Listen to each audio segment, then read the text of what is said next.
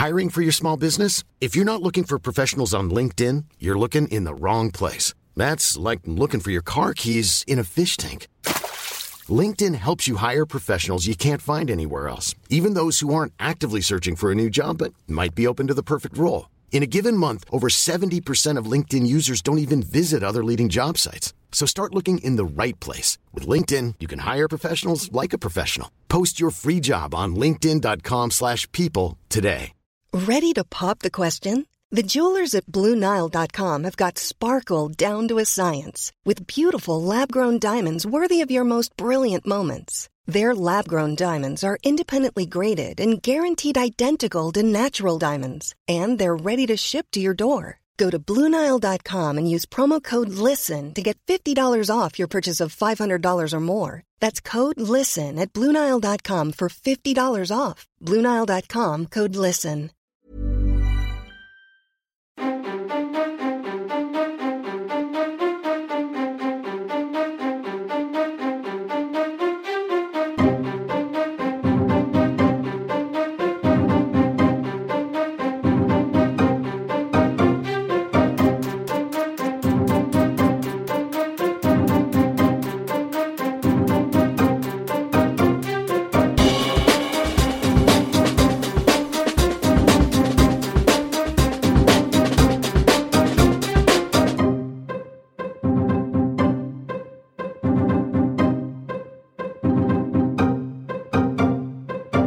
Hello and welcome to episode 19 of Pick a Flick. I'm your host for this evening, Emma Platt, and joining me is Chris Haig and Chris Wallace. Hi.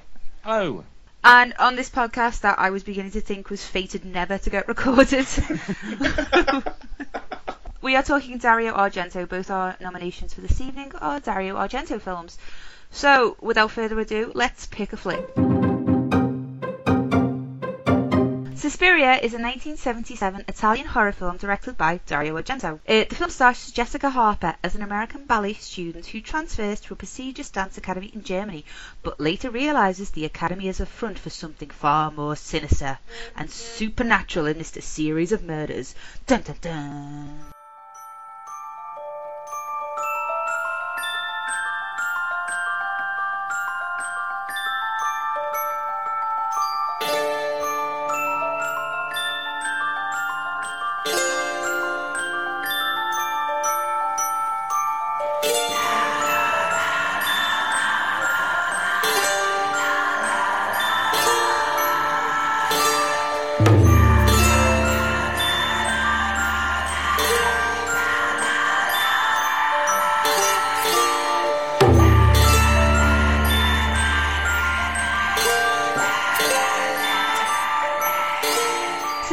Suspiria is kind of like I think when you really start getting into like horror films properly, it's one of those classics that's not you know, it's not Halloween and it's not The Exorcist, but it's it's the arty classic horror film if you know what I hmm, mean. Yeah. Apparently, there's been a remake. I've I've been hearing about this remake for years and years and years and years.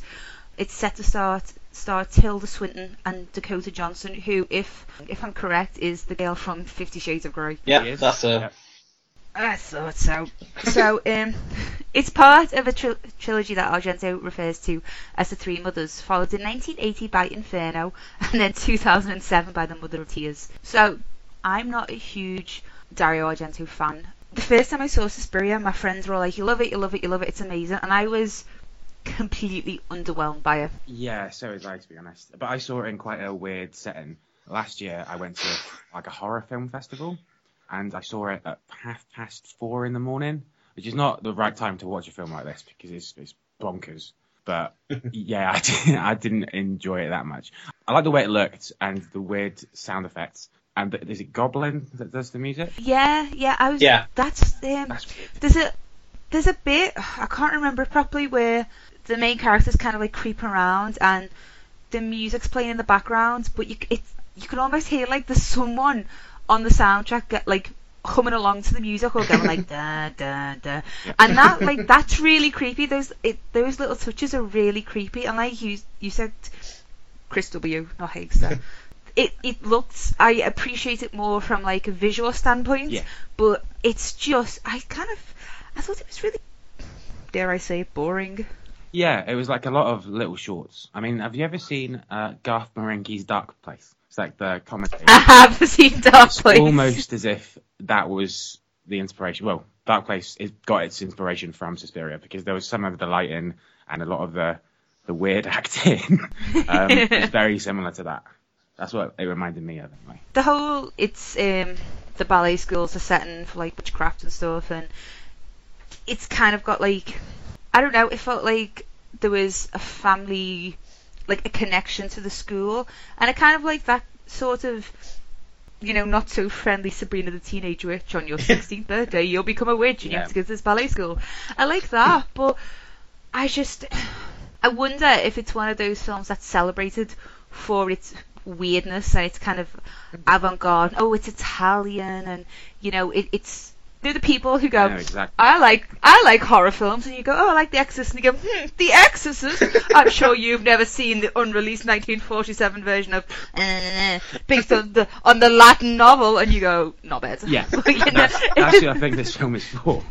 yeah. Um, see, I'm completely opposed diametric to you two because I, I love this film because it is a really weird, trippy, kind of day glow soaked complete experience, and it is really weird. And it, I couldn't watch it the first time because of the opening sequence in which two girls are dismatched, and it was just, it was so brutal and cruel. And I was about 16 when I watched it, and I couldn't deal with it. I was like, Jesus, that's really it's cartoonish in a way, but I just couldn't come to terms with it. But then, uh, if you watch the film as a whole, I see I'm a big dork for stuff like the mythology of the three mothers, and I I, I just really really enjoy this film, and stuff like weird stuff like the music, and yeah, it all blends in. It's not my favorite ever film. It's not even my favorite horror film, but I always think watching it's kind of a weird very trippy experience so to be watched when it's pouring with rain outside and it's very atmospheric and all that. On the, the Wikipedia, it says it's um, it's noteworthy for noteworthy for several stylistic flourishes that have become Argento trademarks. Mm. And one of them is the anamorphic lens. And the, the cinematography uh, emphasizes vivid primary colors, particularly red, creating a deliberate, unrealistic nightmare sh- setting. Oh my fucking god! nightmare. I was doing the sound of Sean Connery then, didn't I? Setting. Nightmare setting. Uh, emphasized by the use of imbibition Technicolor prints, it, the process which was used for the Wizard of Oz. And I think if you kind of, in some ways, it kind of feels Wizard of Oz-ish in its. Mm. It kind of feels like I don't want to say it's all a dream or it's dreamlike, but in that kind of like not quite real on the fringes of reality, kind of semi-realism. Do you know that Yeah. kind of? And there's a lot of parts of it that don't like the narrative doesn't really make a lot of sense as a whole, but there's lots of little No. chunks of it, and then you'll go from one bit to the other. So the dream side of it, yeah, that does make sense because you do have dreams where you're like, I don't know how I got here and where are my trousers. So that's what the film feels like. Wow. No, I agree about the disjointed narrative. I mean, there is a very kind of tenuous plot that follows, and it kind of it's a very kind of thin structure that kind of hangs it all together. But I think it's for me personally, it's the set pieces that I really enjoy. So the opening set piece, which scared me to death as a teenager, I can enjoy now because it is very gorgeously shot. It's kind of scary because you don't. There's never any face identifying. It's quite weird in a kind of a, an Italian slasher film where you don't see the killer, or at least not by Argento standards, because Argento, from what I've seen, and I've only seen this and two other films of his, it's all very weird and stylistically. You never see the killer's face until it's like the last twist or whatever, and all that sort of thing. But it is. It's mainly about the set pieces. Even though a lot of them don't make sense. I mean, I, I love this film, and I'll admit that I, I mean, the set piece with the dog, yeah. I don't get. I don't get the dog thing. I- There's one as well where um, towards the end she's trying to escape from something, and she just falls into a like a, a giant pit of slinkies. Oh, the razor wire. The yeah, razor- but it, it doesn't look like razor wire. It just Oh, I know, like I massive know. slinkies, and the camera goes out, and it's I don't know. It's like what was Yeah, that kid show in the Funhouse? It's like that. Pat Gash, not it? Oh. Is it Pat Pat Sharp? Sharp, that's it. I think, hey, so what you were saying about like the three mothers kind of thing, apparently the title for Suspiria and the general concept of the three mothers comes from Suspiria de profundis, an uncredited inspiration for the film. There is a section in the book entitled Levana and Our Ladies of Sorrow. The piece asserts that there are that, that just as there are three fates and three graces, there are three sorrows. Our Lady of Tears, Our Lady of Sighs, and Our Lady of Darkness. I love that. I'm sorry, that's so cool. That is that it is, and that, I like that. I I, I kind of like that, and that kind of juxtaposition between the fates and the graces. So you have to have these Mm. Like a balance to it. But I would have liked to see more, I guess more of the actual threat, maybe. maybe more of the bigger, the bigger kind Yeah. of picture of what and a more tangible threat from these Mm. three sorrows. You Yeah. know what I mean? That would have. Been, but I I understand why people. I understand why people like it Mm. Um, and stuff like that. Yeah. See, Oh, all that talk about the mythology of the three mothers, and which I love. If I'd been given that as like a writer or a director, if I was one of those, I would be like, "Oh, this is going to be amazing. I'm going to do this massive mythology and build around it." And he doesn't really elaborate on it. You will really find out about that about half an hour before the end, before the end, and then it's just pretty much a straight run to the finale. You don't really see anything of the one of the three mothers in question, and it's it's a really because there is it, it, a lot of it is such good potential, and then if you look at the subsequent two films, it doesn't really kind of get echoed in there. I wish uh, Susie Susie Bannion, who's the main who's the the main girl in this, I wish she was a bit more active. Because a lot of it is just stuff happening to her, and she spends a lot of time sleeping and drinking blood that might be wine, and, and then only in the last half an hour she batters some weird devil bat thing to death, and that's about it really. And it's yeah, I I definitely have my issues with it, but I can still enjoy it for the kind of. It's weird. It's got huge scope in terms of story, but it's very kind of pinned down. It's in this weird, like I said, this weird day glow academy where everything's kind of hyper realized and hyper coloured and it's oversaturated with everything, and it's all very much contained to there. Apart from the uh, sequences in like the apartments and that, and like I said, the ones the the dog the dog and the blind man thing, which I still don't get why. That they, they could have easily cut the character. It doesn't mean anything. He doesn't serve any purpose. He's not like a big reveal or anything. He's just a poor blind guy who the witches Yeah. turn against and make his dog rip his throat out. I'm like, oh, that served nothing. That's another one of those bits where the the music in this film is so loud. It's Yeah. Yeah. really, really intense. And that's that is the point, and I get that. That does disorient you a little bit. But I still listen to that Goblin song now, the one where he, Mm. he babbles in it. it's a good song Yeah. uh, in that film, and it works. But yeah, it's just booming. Mm. Very weirdly about the music, there in the sequel Inferno, there's the very last bit where the evil's been conquered and the lead protagonist walks out. Over the end credits, I swear to God, there's a song called Mater Suspiriorum, which is weirdly the name of the witch in this one and not the one in the other one. Ah, Oh my god, it's such a tune. It's like it's genuinely like you're kind of um, doing like a '60s dance in the fires of hell. It's so catchy. no, I'm serious. Go check it out. It's, I will check it's that out. Suspiria. It's oh my god. And the first time I heard it, I was there genuinely doing like that shit '60s dance where you just do the where it's all hands. You just like duh duh See, like the mashed potato. yeah, basically like that. And then the hands. Imagine I do- just dance them. doing that, but imagine that you're basically dancing In as a skeleton in hell, like da da da da da da da. That's it. Is the devil wearing like bell bottoms? Um, is the devil groovy? Oh, it, it, it is a very it's a groovy tune that you kind of you tap dancing your way into hell in, and it's so good. it's so good, and that is honestly the only redeeming part of this of Inferno. And I'm there just like I will watch this whole film just to get to the end and just listen to the song. But yeah, I I get the Suspiria isn't for everybody. I have a feeling that if I showed it to some of my friends, it'd just be like, well, this is a bit boring or this is shit or that sort of thing, and you do have to be in the right mood for it. Uh, oh yeah. and you know, it's it's weird. It's like as we're recording it now, it's very dark outside. It's rainy. It's windy, and it's this kind of weather that would be kind of perfect for it in a sense. yeah. yeah. If I look outside my window now and see a witch, I'll. Because they do hang around Liverpool, I have to say. The, the, I think it's quite strange though, that me and Chris don't really like it when the actual, the critical acclaim for it is so high. I Mm. mean, it's been. Uh, Enter- uh, Entertainment Weekly raised the number 18 on the 25 scariest films ever. A poll of critics from Total Film ranked it number three out of the 50 greatest horror films of all time. And All Movie called it one of the most striking assaults on the senses ever to be committed to celluloid. This relenting tale of the supernatural was, and likely still is, like the closest a filmmaker has come to capturing a nightmare on film. That is that. such that's such a bold statement. Cap I mean, first of all, nightmares are subjective. What it's it kind of goes back to everyone's scared of the same thing. So, as I, I don't kind of I kind of agree in some ways, like capturing the kind of sense of a nightmare, maybe, but not a nightmare on Yeah, film. I mean, when I I watched when I watched it in the cinema, and bear in mind I've been in there for like six hours now because it was all night, and people weren't people were laughing, you know, especially at the beginning, and um, and that wasn't necessarily a bad thing because it was it was funny the way that the, some of the lines were delivered weren't weren't great, and it did get a few chuckles from people, but nobody was terrified. I wouldn't. I wouldn't say it's a horror film. It's, it's it's not the worst film I've ever seen, and I don't hate it. I think everybody should watch it just for the spectacle of it.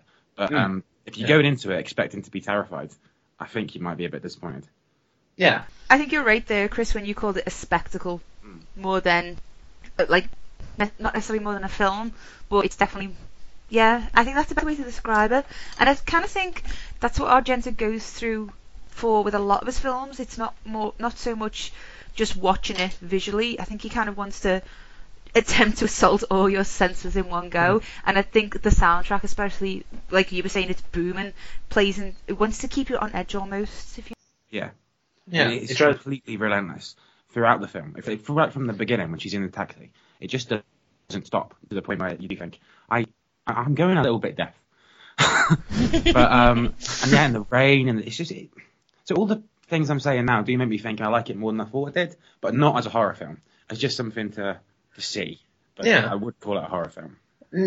No, yeah, I I agree that it's not scary necessarily. It's quite bloody, and it, like you said, really aptly, it is a spectacle, and it's a very kind of immersive film because, like you said, you've got the music, you've got the setting, everything is designed, I think, to make it kind of a hyper realized world or like a nightmare. And if you treat it a bit like a nightmare, that would actually make sense with all the random the cuts and the fact it's a very loosely structured. So yeah, I mean, it's weird in that I came into the podcast thinking I'm really going to defend this film, and then I've just gone, oh no, it does it does really have like uh, quite a few problems, and I'm not a huge Argento fan, but I I, don't- I I, I do I do still really like it. So. Yeah, I don't hate this film. I think this is a film worth watching.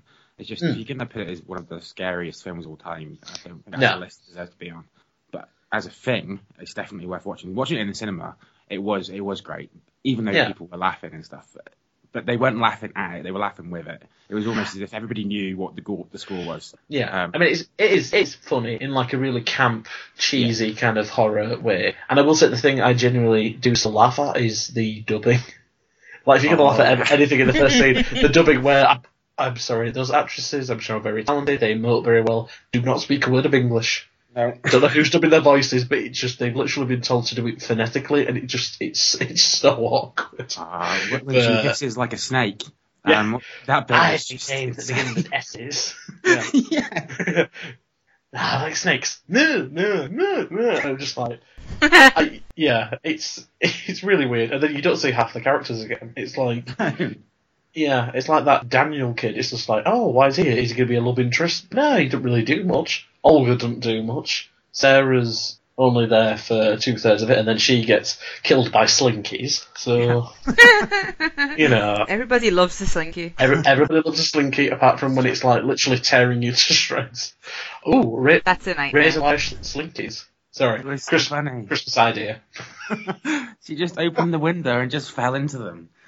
I know. It was great. it's, it's never explained where it is though. Like, how big is this academy or this I'm place? gonna- It's just like there's like, oh yeah, don't go left because that's the razor wire slinky pit. Maybe it's I- like a hellmouth. Yeah. Maybe it's, it's if you go left, Oh. you, that's don't go down the left corridor because yeah, that's the forbidden corridor with the hellmouth at the I end, know. and there ain't no Buffy to save you. No, imagine it though. If they did a reboot and that is it, if it if that's the reason the academy's there, it's she drops Then straight we want some motherfucking movie check Yeah. because we've just that's our idea. That's it. Sue. Just saying. in the reboot, if Susie kills, as she does, oh, fuck it, if you listen to this, it's spoiler territory anyway. So when she kills the Mater Suspiriorum at the end, what if that's it that breaks the Academy? If it breaks the thing to this kind of hell mouth, that's what causes all the fire at the end, rather than it being just random fucking spontaneous shit. And then the Academy implodes on itself like the end of Poltergeist. Yeah, and Susie's the last one standing, and then sequel, the other witches come after her, and then have it, then you have it like Sarah Connor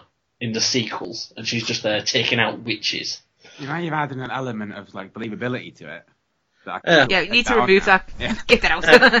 Who needs believability? Come on, it's overrated. pretty much. So we'd like to thank Lee Howard for his nomination. Thanks, Lee. You can follow him on Twitter at Count Fos- Fosco.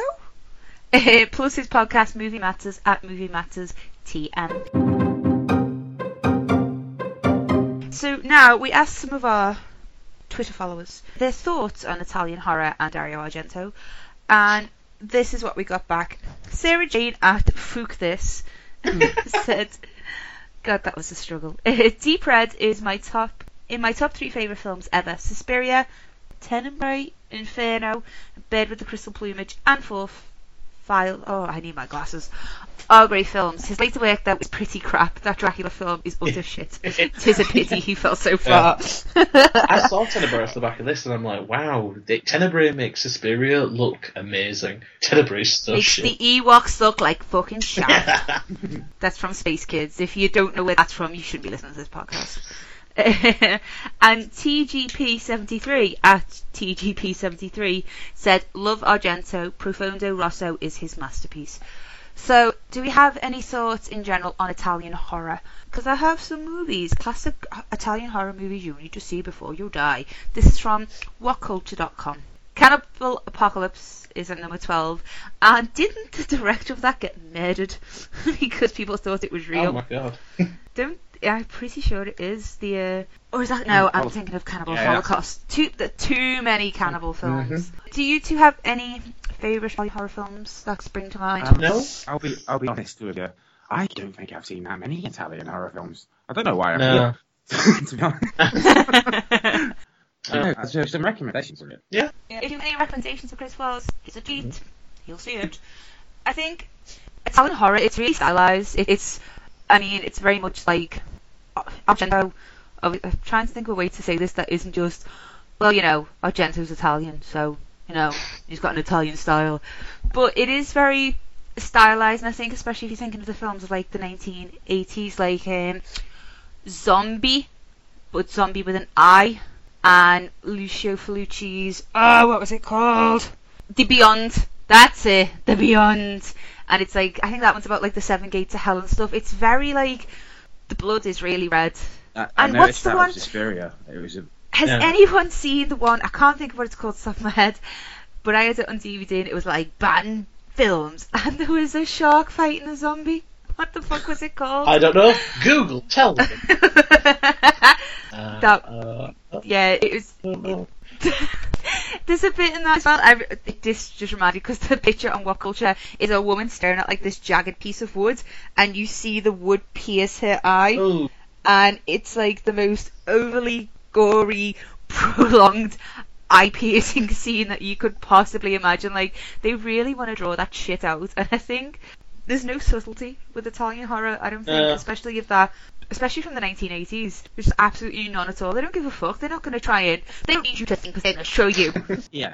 Well, no, I think it's nice in a way to have that kind of change and that kind of stylistic, that, that thing that's purely theirs, and that they're very much about the spectacle of it, and it's very visual, and it's you know it's very bloody, and you know it's like a video nasty and stuff. when I think back on like obviously because I wasn't born until '87, so I don't really remember the video nasty thing. It was a But- big thing, wasn't it, back then? It was it was huge, and like I know I've said this time and time again, but it really did spread out into like the early '90s and that kind of whole Mary Whitehouse thing. Yeah. But uh, there was a lot of Italian films on there because they were so overly gory. But I think when you kind of say, right, we're not going to let you watch this now.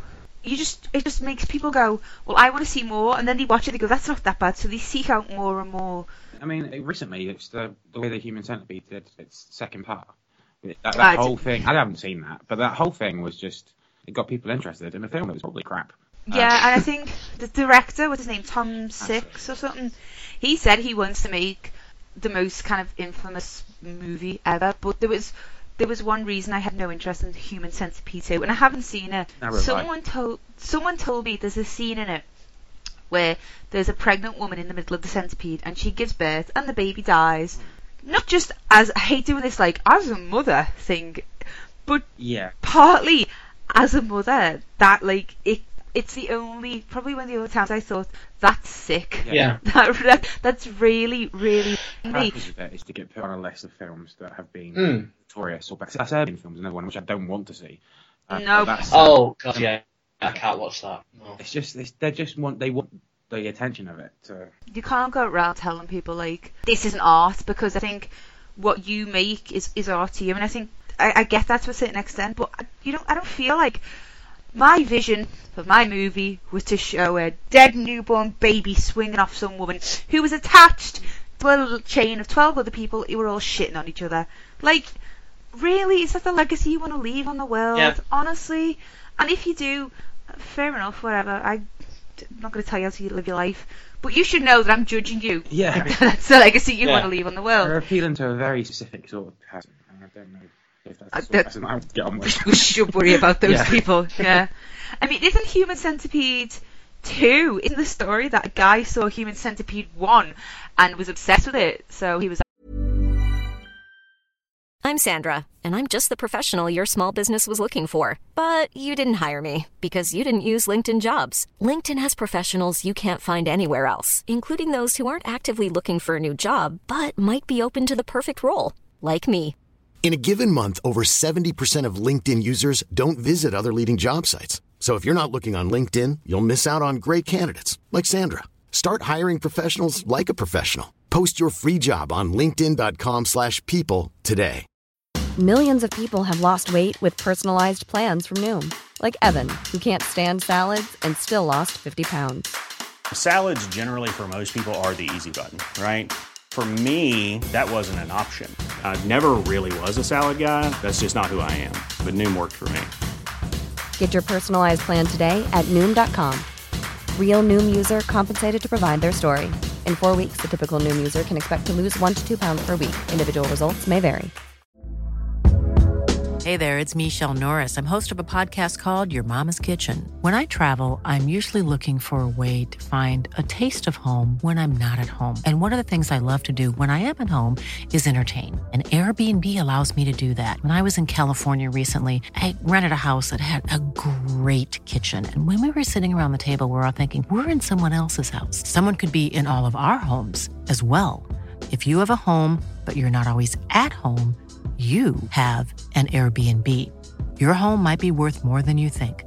Find out how much at airbnb.com/slash host. like, I'm going to make my own Human Centipede. Like, this whole kind of quasi reality. Be- ah, just. Okay, you don't want to work. With the heat, there is something that you, there is something there that you could have used, but the implementation of it and this we're just going to make the most disgusting thing we can think of possible for the fact that we can isn't the best use of what could be something quite good scary rather than just disgusting scary. There's there's something there, but I don't think it's being used. I don't think he cares. I think it's just about getting onto BBC News about a film that's going to get banned. Yeah. According to Internet Movie Database, there was 72 banned titles on the videos, the Video Recording Act of 1984, which wasn't officially repealed until 2010. Oh god, I'm in Human Centipede 2 now. I No, Oh. get off it! No, no, no! Oh god. Fall into the trap! Um, Apocalypse. Oh my god, it's worse. It's worse. Mm. I don't want to know. Ah, Cannibal yeah. Ferox, that's another one I was thinking of. That's an Italian one. That's kind of one that I've heard about. Cannibal Ferox, Cannibal Holocaust. Oh. Go look at pictures of puppies. No, because I've just got that. Oh no. No, no, no. No, no, no. It's like the ring though. If you spread the curse, then we all like will die in seven days. So don't don't say don't tell me. Oh, I'm not. Is it really I'm that not. bad? I'm not. Right, this is a director I forgot about. Mario Bava. He was uh, he made Black Sabbath in 1963. I think I think he's to me he seems like he was a big influence on um, Argento because he's like I think the two big Italian horror directors are Argento and Bava. So um, if you have any suggestions, as we said, um, of Italian horror film that we should watch, then please let us know on Twitter. You can tweet us at PickAFlickPod, or we'll give out our personal accounts at the end. I'm kind of disappointed in myself that I don't know that much about Italian horror films. So am I. I feel like I should know more because I do love horror. The bit I've left, I just haven't bothered with it. I've seen Suspiria and I've left. Well, I feel like I'm gonna have to go into university on Tuesday and go. I can't do my masters anymore because I'm not good enough. I don't know about Italian horror films. Here's my thesis. Burn it, burn it. In all fairness, though, I I have tried to make my thesis as international as possible by adding the host and Martyrs in there, and now I have to argue myself out of a corner where I have to argue why Martyrs is a monster film and not a psychological horror. I just make more work for myself. I'm an idiot. Anyway, swiftly on. Let's pick another flick. Vampire's Kiss is a 1989 American black comedy horror film directed by Robert Bierman and stars Nicolas Cage and Mari, Maria, Maria Conchita Alonso, Jennifer Beals, and Elizabeth Ashley. The film tells the story of a mentally ill literary agent whose condition turns ever worse when he ends up thinking he was bitten by a vampire. It bombed at the box office, but now it has a cult following. Come in, Alva. I hope you're not still angry at me about the other day, Alva. I apologized and, and I honestly meant it. Pistachio? Yeah, that mescaline. Wow. That's strange stuff. Whew. I'll never do that again. Jeez. Yeah, I know. I did it once. Did you, did you? Yeah, just just once in high school. Ah. High school. Yes, yes. Those were the days, eh, Alva?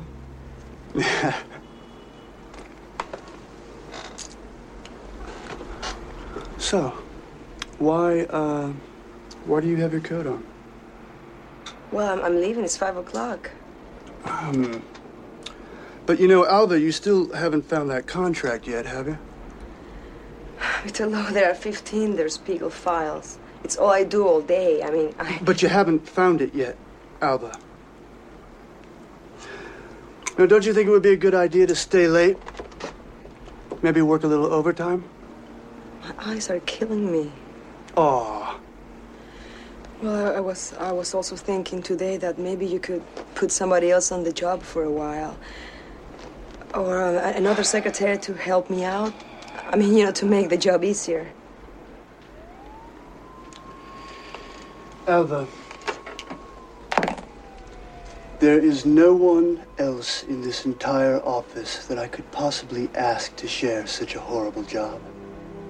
You're the lowest on the totem pole here, Alva. The lowest. Do you realize that? Every other secretary who's been here has been here longer than you, Alva. Every one. And even if there was someone here who was here just one day longer than you, I still wouldn't ask that person to partake in such a miserable job as long as you were around. That's right, Alva. It's a horrible, horrible job. Sifting through old contract after old contract. I couldn't think of a more horrible job if I wanted to. And you have to do it. You have to, or I'll fire you. Do you understand? Do you?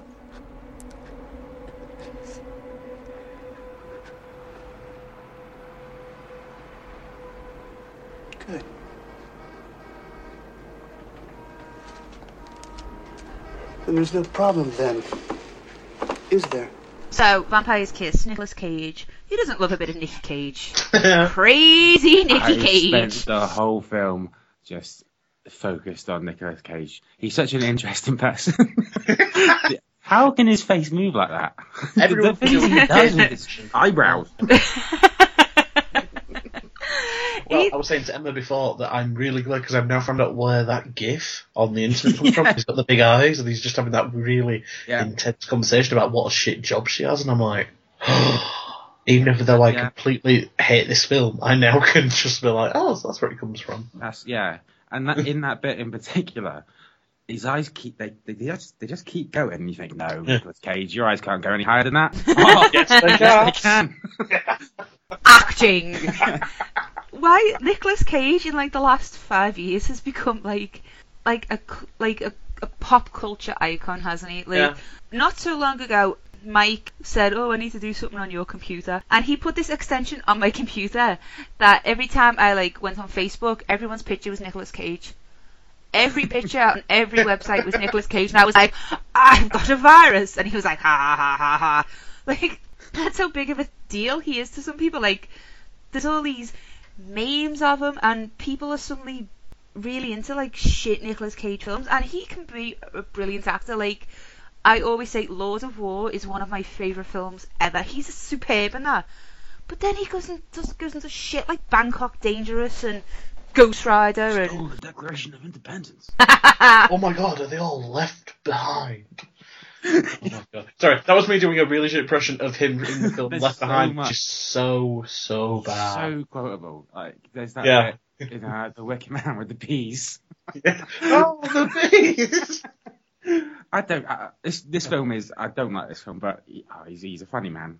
He should be in more Yeah. comedies if anything. If you're gonna watch it at all, you watch it for him. You don't watch it for Yeah. just watch him like dancing around in the streets, yelling "Bite me, bite me." It's. I mean, I'll be honest. I was knitting while I was doing this, and I would just watch, and I was like, "Oh my god, he's actually off his fucking chump." When he puts the just- in and he's doing the, the Nosferatu walk. Yeah. Cage. I think he just says that in everyday life. He called his son Kal-El. Like Yeah. he's such a huge Superman fan. Like I've been trying to get Michael to agree that if we have a daughter, I can call her Harley Quinn, and he's like, no. And I'm just like, well, please, Kevin Smith called his daughter Harley Quinn. It's fine. But Kal-El, As a Wow. quick Wow. like, side note to that, there's a documentary out about that Superman film that never got made. oh, the death of Superman, It's- isn't it's- it? Interesting because I did. I knew that film was supposed to exist. I would have quite liked to see that because that's yeah, it's worth watching if you want to see some weird Tim Burton drawings and more of Nick Cage. Nick Cage Yeah. and Tim Burton sounds like the worst combination ever. All the best. I fucking hate Tim Burton. Oh, everybody hates Tim Burton now, and I do as well. But I didn't used to. Don't know when it I'm kind, of, I'm kind of like, I hated Tim Burton before it was cool to hate Tim Burton. Like, I can't fucking stand it. I Oh, hate, that- I hated him from the start before hating him was cool. and I hate Woody Allen just because Oh. I feel the need to mention that again. Do you know when you think of like cult films? Sometimes I wonder is, is is cult film just a term for shit? Because like Is the cult misspelt? It's supposed to be N. like I know um Masters of the Universe with Dolph Lundgren is I could like that's considered a cult film. I think it's pretty good. So people would think it was shit. It's one of those it, it found a cult following on video like six years later. It's the same I like- thing as the last time I did this podcast with you two. We talked about Little Shop of Horrors. And Yeah. that's another film that's considered a cult film, and it's not a great film, but I love it. And I think cult seems to mean if it's special to someone. It's Yeah. Yeah, it's like Rocky Horror. I went to see Rocky Horror um, at the Empire this week, and that's got a huge like cult following, and like the Big Lebowski as well. I've never seen the Big Lebowski, but there's people who have this. They've got a religion, haven't they, called like Dudeism and Yeah. stuff, and I that like blows my mind. But some it's. Yeah, it's kind of like what makes a cult. How many people do you need to like this film to be like, this is a cult film? And then there's um, what's the other one? The Tommy Wiseau. Is it The Room? The, The Oh, Room. The Room. Oh, Matt funny. Latham loves that film. is it, yeah, because people, I, I don't, I've seen all the clips, so I don't feel like I need to see the film. but um, people love that. But it's it's it's a bad film. Yeah, I think I always call them shitastic. Yeah. Yeah. So bad that it's good. And there's like Wishmaster is shitastic. Sharknado is shit. I think if a film is trying to be 100% serious, it, it kind of loses that. It's when it, like Leprechaun in Space. Yeah. Ah, I fucking love Leprechaun in Space. It's my favourite of the Leprechaun series. But Leprechaun Origins, it was trying to be, it was trying to make a leprechaun scary, and I was like, no, baby, no, no. Like I'm just Freddy thinking about Jason Leprechaun in Space. space. Oh, Jason X. Oh. Jason X, that's it. Yeah. Ah, Freddy vs. Jason could have been awesome. That could have been Alien amazing. I liked Alien vs. Ah, It was my the second one's so much better than the first one. Oh, see, I no, I can't stand the second one. I've I, I That's because you're wrong. no, no. The first Alien vs. Predator. It has such a special place because it was the first film I ever snuck into. As teenager, I was twelve. I think it was 13 when it came out, and it was a 15 film, and me and my friend snuck in, and we did it so cheesily by talking about our A levels, which we weren't taking, going, oh, well, what do you think about this? Oh, yes, I think about this. And it's just, it was this worst cover ever, just loudly talking about exams when no idea what the fuck was going on. But, yeah, You know what? shit-tastic. As a former cinema usher, I would have kicked you out so fucking hard. Your head would have spun. You were like the worst type of person, Chris Haig. I used to actively Oh. look for people like you. I used to make a list how many kids am I going to kick out today and ruin their fucking day. Oh, You used to always spot them because they'd be going, Oh, so it was my birthday last week and I got so drunk and I go, What's your date of birth? And it's like that scene in Fuzz, 12th of February. What year? Every year. Get out! it would be exactly like that. Would you both agree that this has kind of got like the makings to be one of those shit-tastic, so bad Yeah. it's good? Or does it cross that line into this is just shit?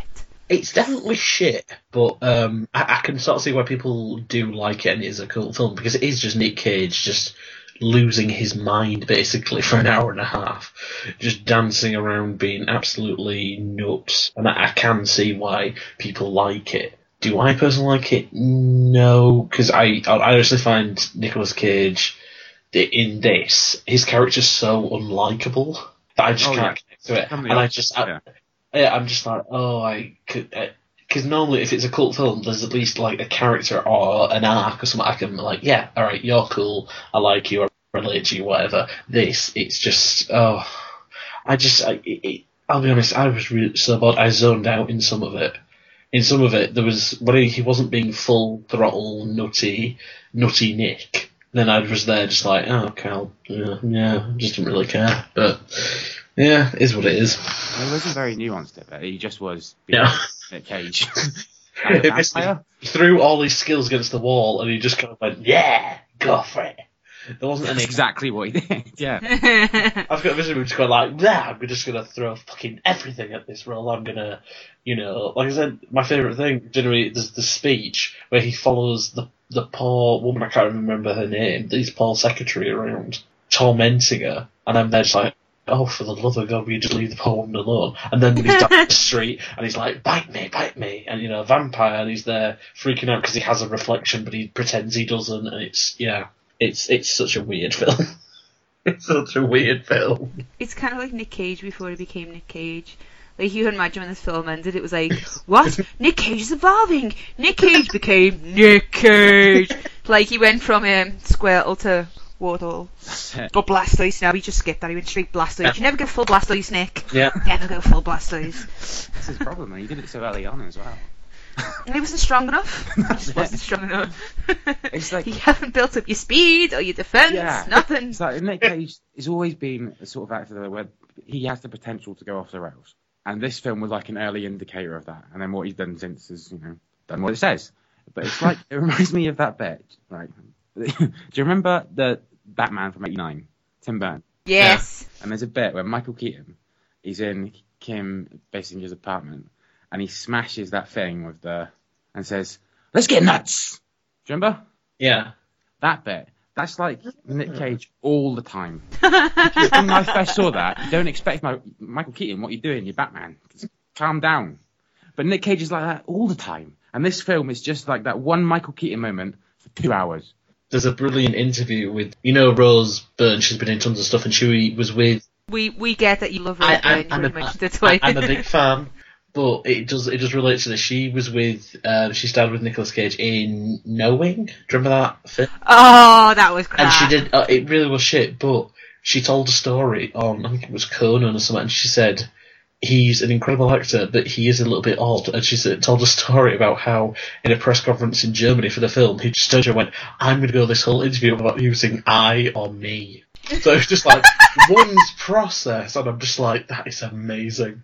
That is an amazing human being. No matter what you think of him, the fact he just randomly decided, I'm going to fuck with every reporter in this entire conference by just going, I'm just not going to use the the first person. I think that's made me love Nick Cage. Yeah. Like, I'm still gonna do that in university on Tuesday. I'm just not gonna go. say I or me.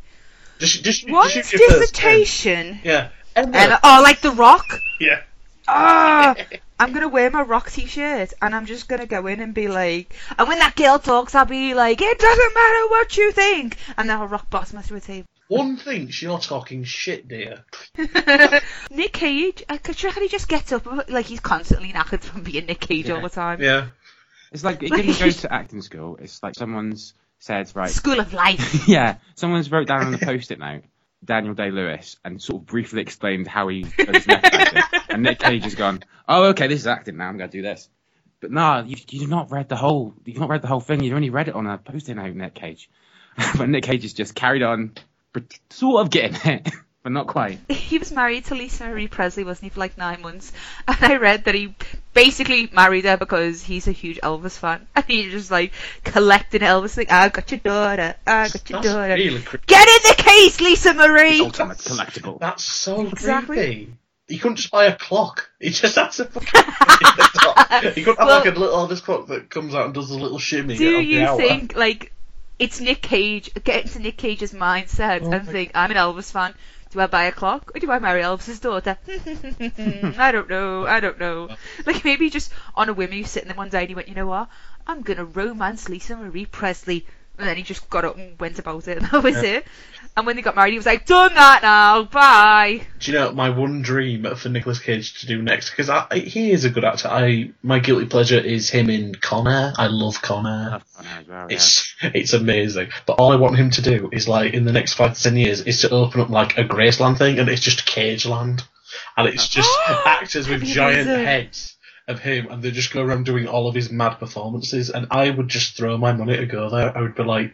Take my money. I want to walk around and get accosted by giant bobblehead Nicolas Cage doing uh, the B scene from The Wicker Man. That's all I want. Yeah, like a that's the Cage. Disneyland for Nick Cage.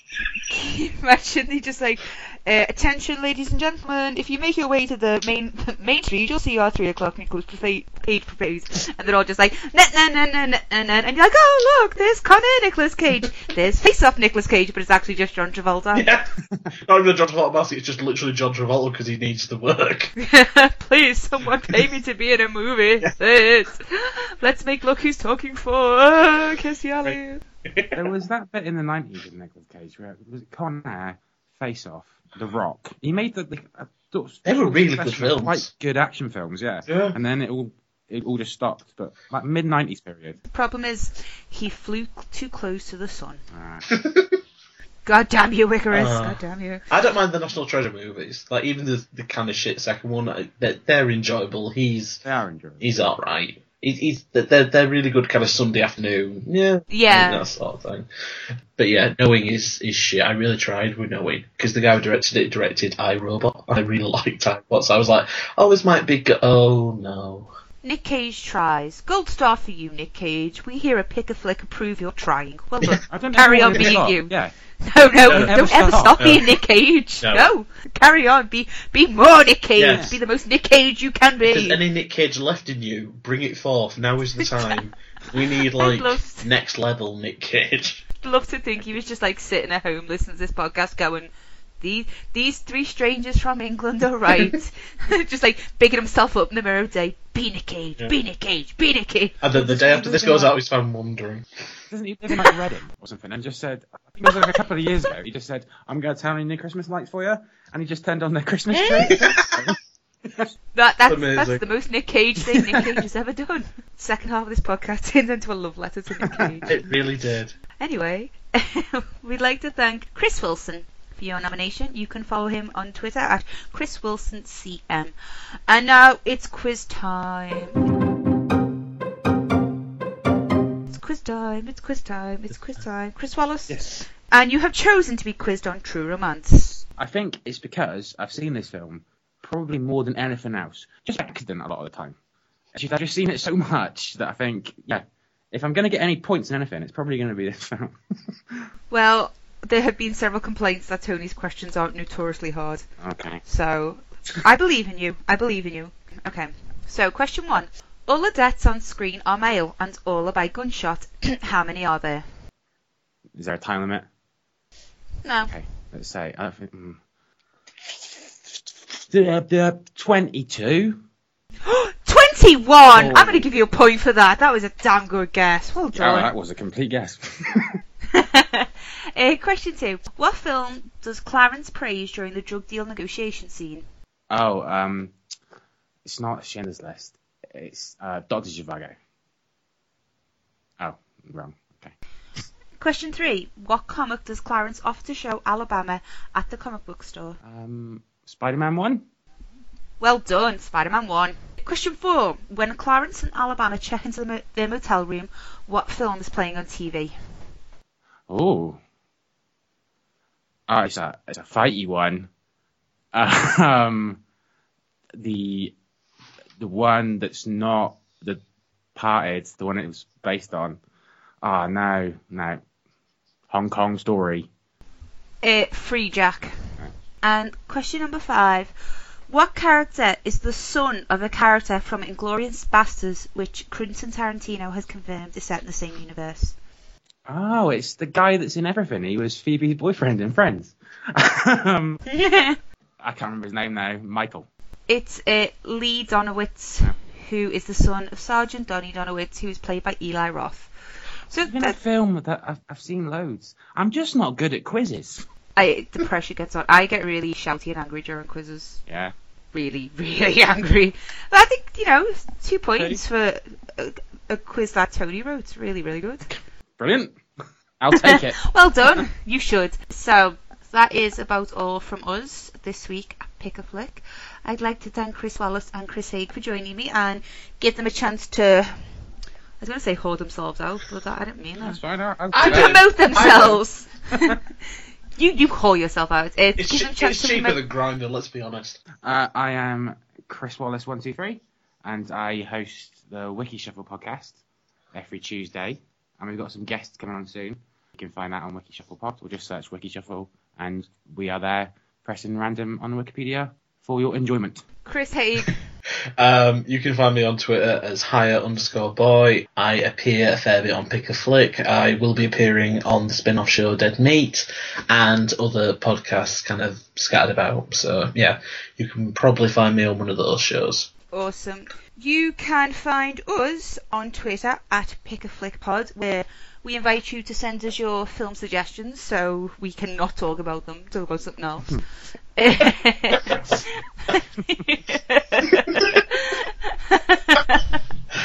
We're available on iTunes, Acast, and Stitcher. We have a website called blackholepodcast.com.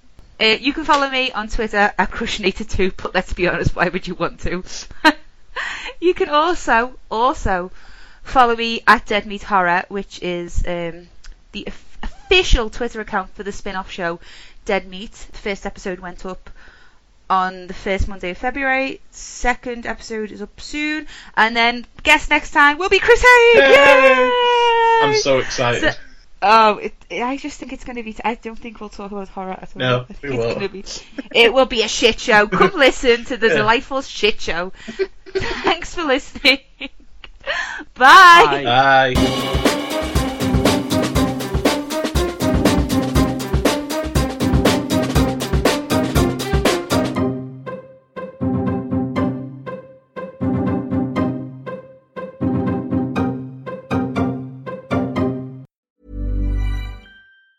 Planning for your next trip? Elevate your travel style with Quince. Quince has all the jet setting essentials you'll want for your next getaway, like European linen, premium luggage options, buttery soft Italian leather bags, and so much more. And it's all priced at 50 to 80% less than similar brands. Plus, Quince only works with factories that use safe and ethical manufacturing practices. Pack your bags with high-quality essentials you'll be wearing for vacations to come with Quince. Go to quince.com slash trip for free shipping and 365-day returns. Even when we're on a budget, we still deserve nice things.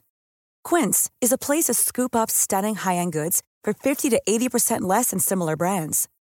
They have buttery soft cashmere sweaters starting at $50, luxurious Italian leather bags, and so much more. Plus, Quince only works with factories that use safe, ethical, and responsible manufacturing. Get the high-end goods you'll love without the high price tag with Quince. Go to quince.com slash style for free shipping and 365-day returns.